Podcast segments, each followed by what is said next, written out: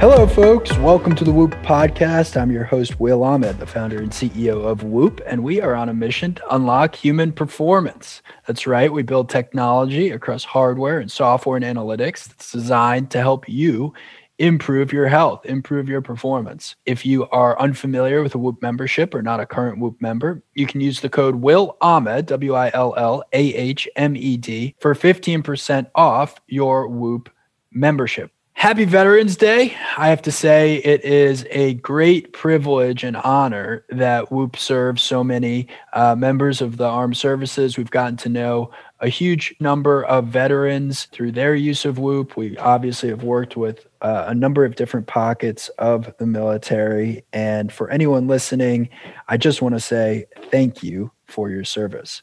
This week's episode focuses on the future of technology in healthcare and how hospitals and medical organizations can optimize performance in the operating room, the ICU, and beyond. VP of Performance Kristen Holmes sits down with Arena Labs founder and CEO Brian Ferguson. Arena Labs is a cutting edge organization that is pioneering the field of high performance medicine. It was born out of Brian's experience in the military. He served in the Navy, Special Operations, and the Pentagon and is now using that experience to improve modern day healthcare. And thank you to Brian for his service. Brian and Kristen talk about the importance of creating high performing teams in the world of medicine, the burnout so many doctors and nurses experience, and why that sets a dangerous precedent in the field, the effect of COVID 19 on doctors, nurses, and frontline staff, why military personnel and healthcare workers are cut from the same cloth, and the future of robotics in medicine. I think it's a great podcast. And without further ado, here are Brian and Kristen. It is my pleasure to introduce Brian Ferguson, founder and CEO of Arena Labs. Brian has spent his career in high performance organizations as a leader in special operation forces, technology innovation, national security, and medicine. In this podcast, we will dig into the evolution of high performance medicine and why it is so critical to the future of healthcare, how a multidisciplinary lens can inform the modern operating room, the Whoop Arena intersection, and finally, hybrid teams, humans and robots. Brian, welcome. Thank you. You know, you kind of start out in, in special operations, and then you know you're the founder of Arena Labs and CEO. Just give us maybe some background on on how you go from special operations to founding Arena Labs. So the first part of my career, actually, even even prior to in being in the military, I, I, was fortunate, and the really the first kind of 15 years of my career were in in the broader national security ecosystem. I started off kind of on, on what's known as the policy side, so not actually in uniform, but wearing a suit and a tie. Uh, and I think the reason that's relevant is there's two things that were happening in the world. This is right after 9/11, so the I, I saw how a, a, large government organization like the Pentagon or the White House was thinking about decisions of magnitude at scale in a world full of information. Uh, and I was learning an extraordinary amount. And, and, at the same time, there were these amazing leaders in the military that were rising to these positions that I was learning from. Um, and at that time, I then, you know, sh- later in life, I joined the military. And it, you know, I, I, had a relatively short career. Um, I was in for seven years, and just an extraordinary, you know, the, the, the type of people I was around, the pedigree of thinker, and and just uh, individuals who were going after hard problems was uh, beyond energizing. And as I started to look beyond that chapter, uh, I knew I wanted to work on something that had the same level of meaning. And I often say, you know, now that we're, I grew up in healthcare, my mom was a nurse, and I often say that when you look at people, the archetype of, of individual who goes into the military, particularly into the special operations community, they're individuals who want to do hard things. They want to save lives and impact the world. And as it turns out, that's really the the same archetype you see in most of medicine. So there was a natural gravitation there for me. When I left the military, in fact, right as I was leaving, I had the privilege of when when you decide to get out of the military, you have a, about a one year glide slope where you're really transitioning uh, into that civilian life. And because I had been a civilian already, I knew I wanted to be an entrepreneur. And so I was really working hard to use that year productively. And I was working in, in, an innovation cell that was trying to understand how we would bring emerging technology into the particular part of special operations where I was serving. And, and it, through that, I was collaborating with a whole bunch of unlikely partners. And I ended up, I'm from Cleveland, Ohio originally, and I ended up at the Cleveland Clinic Heart and Vascular Institute. Um, I had actually reached out blindly to this heart surgeon named Doug Johnston. And so he invited me over for breakfast and I was curious to understand how is how are heart surgery teams thinking about the evolution of technology in a very high stakes environment. It, it, it, turns out cardiac surgery is very similar to special operations. You have a small team of eight to 12 people working in a time compressed, high stakes environment. And so Doug brings me into not only we have this conversation, he says, why don't you come join me and, and watch a couple procedures? And so I watch him, I think, do at the time two different heart surgeries. And on one hand, I was really impressed with the technological advancement of just modern medicine. But I would say, on the other hand, I was astounded that there was no conversation at the individual or the team level about performance and, and what is it that, yeah, you know, how do you navigate stress and pressure, both individually and as a team? Uh, and so that that I guess intrigue is really what led me on the odyssey to eventually found Arena Labs and uh, how you and I eventually intersected.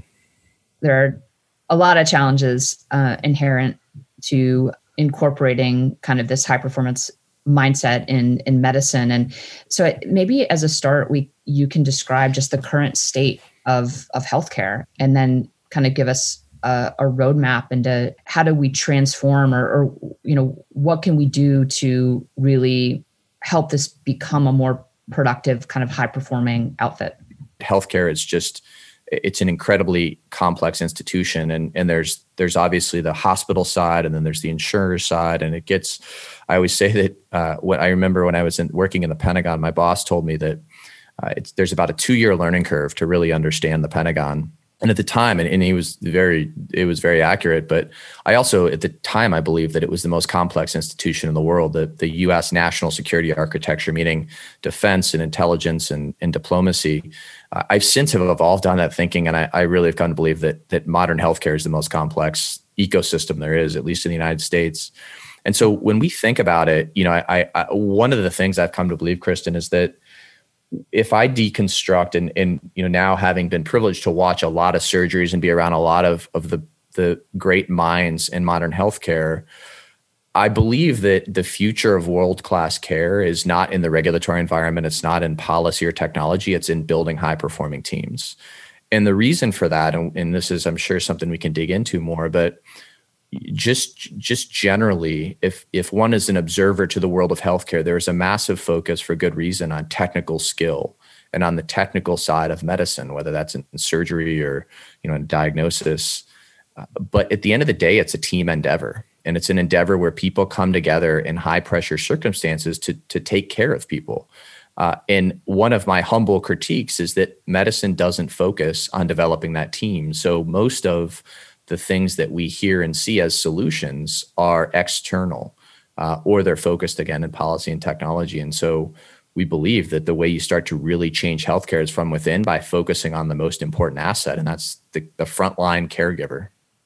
So, Brian, can can you give us just some examples of like what does that look like practically? You know, when we talk about kind of transforming potentially these environments, you know, what does that look like at a, on a practical level? So just like in in any discipline, whether someone's an athlete, uh, whether in the military, there there tends to be this. You know, there's there's the person on the front lines, uh, and the front lines of healthcare are your that right now the the nurses and physicians and technicians treating COVID patients in ICUs and ERs.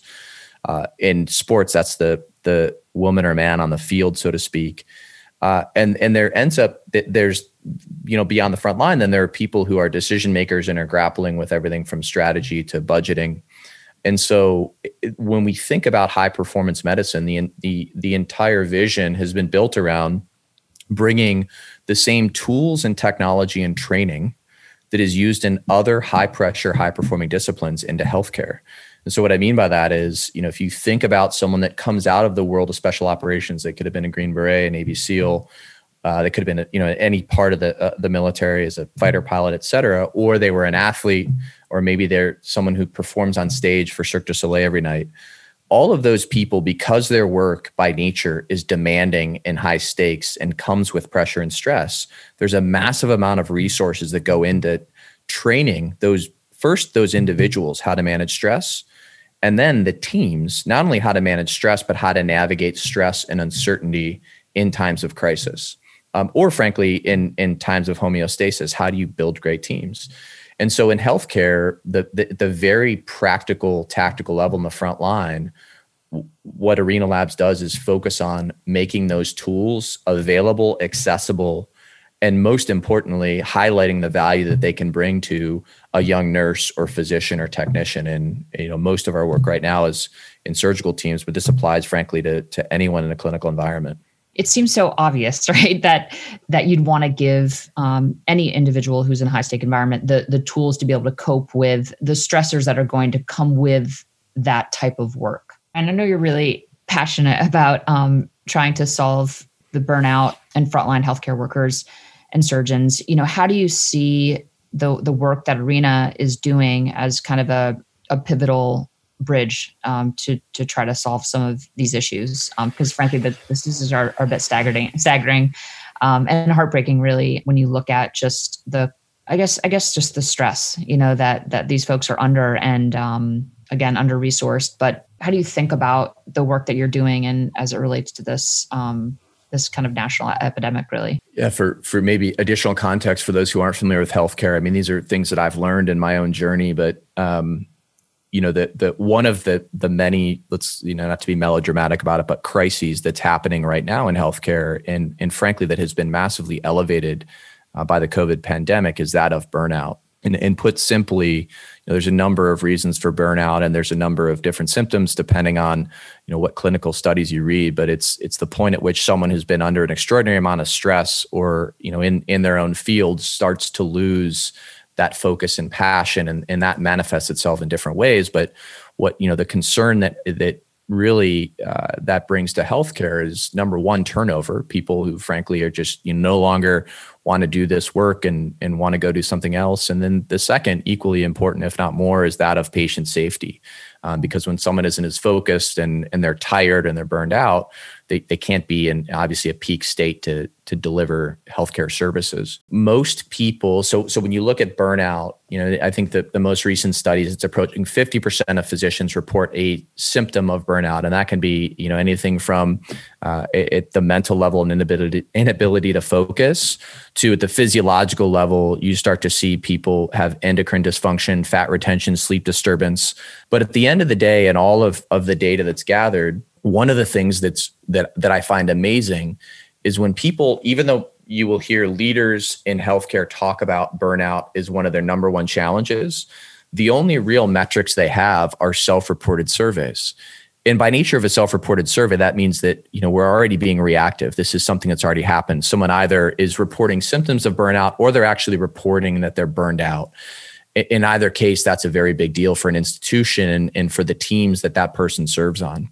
Um, and so, if you think about one of the things at Arena, we constantly we're grappling with is how do we get upstream of that and start to get better data that can point leaders and administrators and hospitals to a better understanding of their teams and where they stand at any moment in time. If you think about right now what's going on in COVID, most hospitals they could tell you they they know that either they're a place like New York that was significantly impacted by volume and stress and so they they know there was a very real impact but they probably can't measure that physiologically in terms of data on individual frontline caregivers or they were a place that was bracing for that impact and sort of had this chronic stress and nervousness hanging around but it never quite had the same volume they they might have anticipated in a place like New York.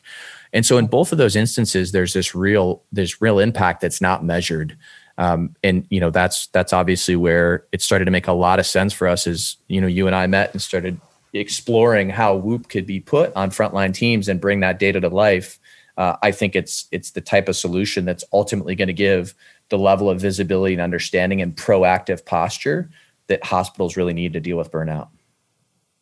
Yeah, and how? What's your take on just how it's been received, and because um, it really is a, a different a completely different way of of thinking for for folks. Mm-hmm. Um, you know, in your view, what has been the the reception? One of the things I realized is that until someone has data, their own data they can look at and see where they're deficient, or the fact that they haven't slept and they're chronically under rested, right. it's really hard to convince them.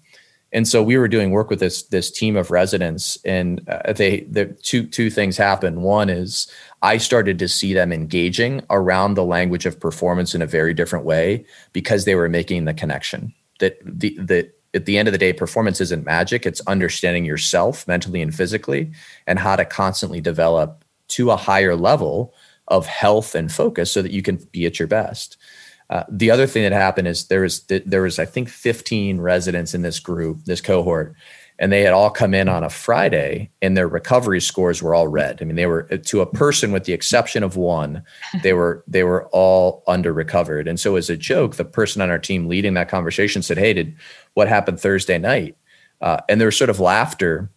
And as it turned out, they had had a celebration for their residency. They had a speaker come in, and they they all went out and enjoyed drinks together, which is great what what was fascinating is no one was aware that they here you had 15 residents come in to an organization where they're they're a massive part of how that organization functions and they were all in a state of you know being underslept poor recovery and probably cognitively not nearly uh, at their peak. And so this it, it just made it clear to me like these are the types of dashboards that every hospital should have so they can be smarter about how they staff develop and and ultimately you know, keep their teams at their best.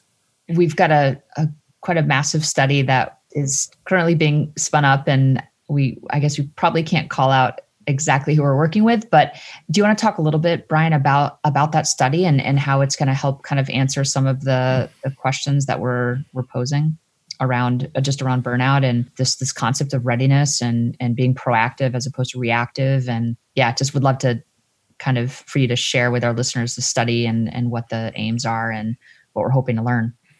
Absolutely. So you know over the the last six months for context for listeners as as we've explored whoop and and started to see how do we take uh, the the data capabilities of whoop and begin to integrate them for better insights and more importantly probably seeing blind spots in healthcare.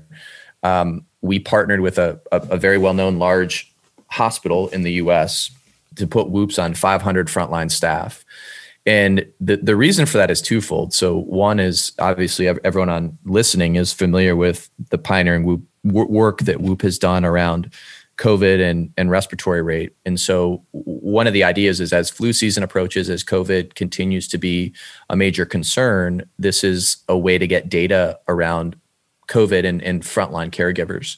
Uh, but uh, what I will continue to argue, argue is the, the far more exciting and and valuable insights will come from the second order value, which is understanding its scale. So 500 frontline caregivers, understanding at scale what stress looks like during a pandemic. Because you know, if we just look at the way the world is evolving, and and no matter where we work, whether we're in business, whether in medicine, the military, you know, the, the world feels more dynamic and more stressful. And so, if we can start to understand what stress looks like, particularly in a time of crisis, in this case, a pandemic, again, it can give us far better insights, particularly hospitals, and how to resource, how to train people, and how to give folks a release valve. I mean, we're, you know, I mean, you and I kind of kid around. We, we can't tell a medical team to go take a nap.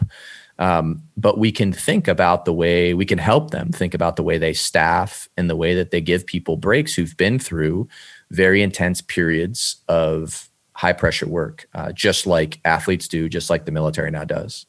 You know, you talk about just the intensity of, of these environments, and um, I guess I just wonder, you know, is it is it possible to, to make someone be able to handle those demands mentally and, and physically without the the long term costs of of that type of training? I mean, the short answer is I think the data will shows us right now that it doesn't work, um, right. and and frankly, that's probably one of the framing reasons that we're having this conversation of of the challenges healthcare is having right now and why that that feeling is elevated. I mean, I the the Mayo Clinic in 2014, Tait Shanafelt ran this um, ran a, a, study of burnout, and and one of the things they found is the you know 28 if you just look across the population in general, whether someone's in business or depending on what they do, 28 percent of people report burnout.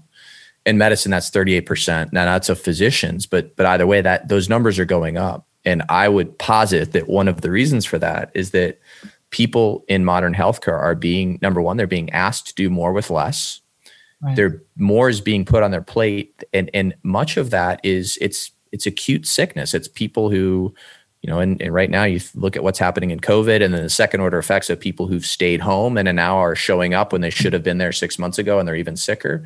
Yeah. And so for people who have a true sense of service in the world and they want to help, there's a psycho, there's a psychosomatic toll that takes on your body of feeling that stress. So um, I don't believe it. Now, I, I think it's really important, and we talk about this all the time at Arena.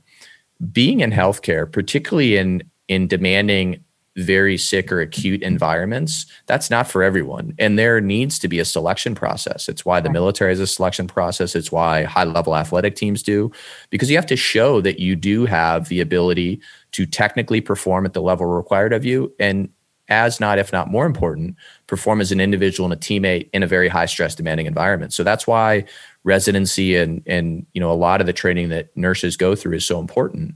The question is, why not then and start start to invest just as aggressively in the tools that allow that person once they're trained to have a, a career that is longitudinally both healthy and and full of the resources that allow them to continue to improve and get better. Brian, is it is it actually possible for someone to be world class in healthcare and have a kind of long healthy life? I think the data. So, so two two parts of this. One, as I mentioned earlier, the data right now would suggest it's increasingly hard to do that. And if we're using burnout as an indicator, uh, the other side of that is anecdotally the amount of nurses and physicians we've interacted with who will privately tell us how daunting their craft is and how, what a toll it's taking on them. That I, I feel like those numbers are. I, I don't know that I can say they're growing, but I say that they're they're more prevalent than I would have expected what I think is fascinating and is not talked about enough in the conversation about healthcare. So, so we use the term at Arena Labs, the sacred world of medicine. And one of my favorite images, I know you've seen this, Kristen, and we've talked about it with your team, but one of my favorite images is the 1987 National Geographic Photo of the Year. We can maybe put a link in our notes here, but um, for those who are listening, it's this this iconic photo taken in an operating room in Poland and the surgeon, Dr. Religa, it was the first heart transplant ever conducted in the Eastern Bloc.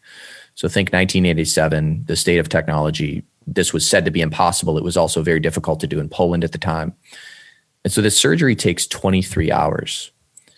And there's this incredibly inspiring, beautiful photograph in which, when you look at the, the, the physical being of the surgeon, you can tell that he's absolutely exhausted. And you look in the back corner of the room and the nurse who has devoted herself so intensely to this procedure she's literally collapsed and sleeping in the back corner of the room.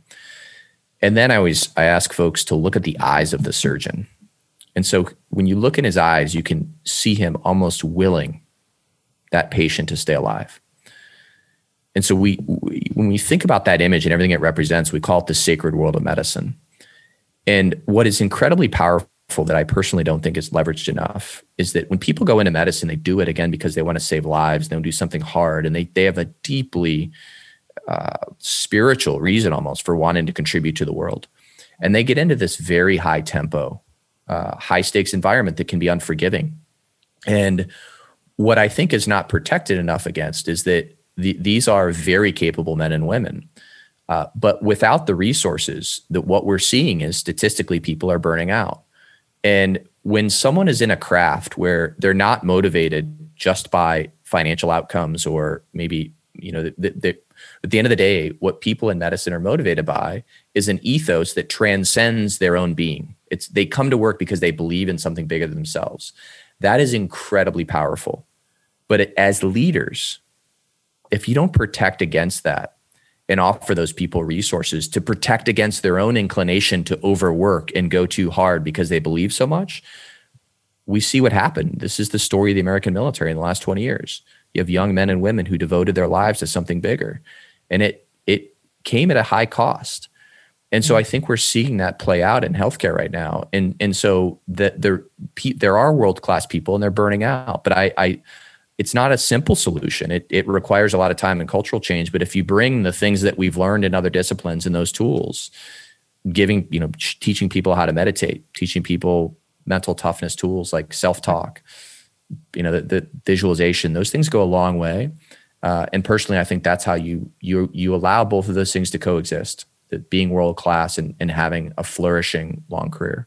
Brian, so when we think about just the future of of technology, uh, I'd love to hear you talk about hybrid teams, humans and robots, and and what that looks like in the future of healthcare. One of the things that we started to see a lot as we were spending our teams were were spending time embedded in operating rooms and with frontline teams around the country is that there's this natural evolution in healthcare that it, it's always been happening. It just feels more intense today, and that's that you're starting to see robotics and minim- minimally invasive procedures become more commonplace. Uh, and on top of that is you know artificial intelligence platforms, these advanced technology tools that are amplifying the clinical environment in, in one way or another, and that's great. What's challenging about that is that when you start to see technology show up, it the technology itself is actually changing the environment. And what that means is that the human system has to evolve. And if the human system doesn't evolve, you get this real friction between this advanced technology, whether it's a robot or artificial intelligence, and the way that team is trained. So if we step back, and the example I love to use is roughly 2001, 2002 is when the first drone showed up on the battlefield. It was used at the time by the Central Intelligence Agency, the CIA. And whatever one thinks about the drones politi- about drones politically, they enabled a far more precise form of warfare that saved lives. And in order to use drones effectively, though, as they became more commonplace and started being used by ground units in the Army and the Navy and special operations, that in order to leverage a teammate in the sky that was a robot, whether that was for intelligence or insights or making smarter, more precise decisions, in order to do that, the human system on the ground actually had to train differently. That system had to learn how do we talk to that robot in the sky? How do we pull the right in, information so that we make better decisions? That's an easy statement to make, but it's actually a really challenging solution to employ when we start talking about the way that we train and deploy teams. In healthcare right now, I think what we see is that if, as an example, if a hospital starts a robotic heart surgery, or just, excuse me, not heart surgery, but a robotic program where, where they're doing surgery in a way that is no longer traditional there's often friction points there. And if if those friction points become too much it's not uncommon for that program to be abandoned because they can go back to the old way of doing things. Um, so the military had the forcing function of they they had to evolve um, but one of the things that I, I, think is fascinating that in the military aviation community a friend of mine was uh, one of the early test pilots in the f-35 platform and and that's the um, you know an, an advanced uh, fighter jet essentially and so one of the stories he tells is that the first time he flew that platform, the helmet he was wearing had a whole bunch of augmented reality data that was put on the inside of his helmet. So when he was looking out the visor and into the cockpit, he he had a whole bunch of data not only in the cockpit but inside his visor. Uh, and it was so much so that it was distracting that he couldn't focus. He was literally overloaded. He was cognitively overloaded. Wow. Um, at what point is too much information not effective, or when does it become too much? and how do we think about what really matters because as medicine continues to evolve there's no shortage of machines and technologies and platforms that can be put into an operating room or given to a team and so this is where at the higher level why we step back and say okay what are the first principles of high performance in the operating room how do we make this team their best and think about the technology that can amplify the team in the right ways and then train people so that when they come in, they understand how to use that technology and they can evolve with it rather mm-hmm. than focusing just on the technology as the solution and end up frustrating or, or leaving that team overwhelmed. All right. So I know we're coming up here on time. So I want to make sure I get to ask you just a few questions. And these are just kind of fun. But um, if you have a favorite quote, what is it and why is it your favorite? I keep a running list of quotes. I've been doing this since I was like 16 and there are there are too many here. I think if the the one that right now is at the top of my list, this is from a young man who I believe passed away in Vietnam, John Alexander Hottell. He went to West Point. He was a Rhodes Scholar, um, and so he had he had written this uh, before he had uh, b- before he passed away, and it's it's a quote about his service. He says, "We all have but one death to spend." And insofar as it can have any meaning, it finds it in the service of comrades in arms. And yet I deny that I died for anything not my country, not my army, not my fellow man, none of these things. I lived for these things. And the manner in which I chose to do it involved the very real chance that I would die in the execution of my duties. I knew this and I accepted it, but my love for West Point and Army was great enough and the promise that I would someday be able to serve all the ideals that meant anything to me through it was great enough. For me to accept this possibility as a part of a price which must be paid for all things of great value. If there is nothing worth dying for in this sense, there is nothing worth living for. I lived a full life in the army and it has exacted the price. It is only just. For me, that captures the spirit of of service. I, you know, you hear that and it it can uh, it's certainly reminiscent of military service, but it's one of the reasons again that I I always feel very honored to be around people in healthcare because many of these people believe in what they're doing so much so that they would give their life for it. Um, and we frankly have seen that in some cases in the way that people have approached COVID and chosen to show up. Yeah. Um, and I just think that is that is the spirit that brings hope. That's the spirit that changes the way people see the world. And uh, I, so that always brings me energy when I read it. Oh my gosh, so beautiful. In two sentences or less, if there was one thing that you could say that you knew the whole world would hear and see, what would it be? When I think about advice, I don't know that I've got a lot, but I try to think about the context of the world. And I think, um, I think given the state of the world, this may sound uh, either naive or like I'm, you know, that, that I'm missing the fact that there's a lot of hard things going on in the world. But I actually, I deeply believe there's never been a better time to be alive. And, and so for me, if I thought about a quote, it's, there's never been a better time to be alive. Mm. Be better every day. And that for me, the be better every day has kind of been my own mantra. And I, you know, when, when you initially hear that, people think it's like this sort of this cycle of um, constantly pushing yourself, or it can, it can get caught up in a, in a set of things that aren't productive. But I actually think about it as be a better man, be uh, a better family member, be a better member in society. And, and that simple mantra for me just opens up a, a mindset each day of I think being humble to learn and listen and engage and, and frankly, just do my part. Um, and when I think of the possibilities of the world, there's a ton of noise right now. Uh, there's a lot of things that certainly bring someone, uh, for good reason, a, a sense of cynicism. Uh, but when I think about the possibilities that uh, allow, you know, through a connected world and, and advancing technology, there's certainly drawbacks, but I really believe there's never been a better time to be alive. And and so if you go in with that mindset of being a little better every day, I I, I find it's just a it's a way to constantly feel the humility of that possibility. It's just like a, a great way to kind of get you in this mindset too, where you're just thinking about being, you know, just you're grateful, right? Like we, we just, there's so much possibility uh, ahead um, for all of us. And I think to approach it with that framework is really powerful. It's amazing. Brian, thank you so much for the work that you and your team are doing to, to understand and support humans and teams. You are making such a difference and, um, you know, really changing the, the course of healthcare. So excited to, continue to follow your work and love that you know Whoop and Arena can continue to collaborate. Yeah, we'll keep everyone posted on on some of the progress of the studies that we're we're in, and we'll make sure that you guys are up to speed on all the the good things happening with Arena and um, and the collaborations uh, in the future. Yeah, Kristen, what goes without saying, uh, really grateful for the partnership here, the way that you've pressed us to think and the way this has evolved and, and ultimately what it's led to is a, a, smarter way for us to think about our work. And at the end of the day, I think we've, we've both agreed that pursuing the idea of becoming the, the largest aggregator of data for frontline teams as it relates to stress is, is something that would really allow healthcare to, to advance and move forward. And the way you've driven that and and given us some really interesting inroads we're, we're grateful for. So thanks for having me. Thank you to Brian and Kristen for being on the Whoop podcast. A reminder you can use the code Will Ahmed, W I L L A H M E D, to get 15% off a Whoop membership, which includes the Whoop Strap 3.0. You can follow us on social at Whoop, at Will Ahmed, and stay healthy, folks.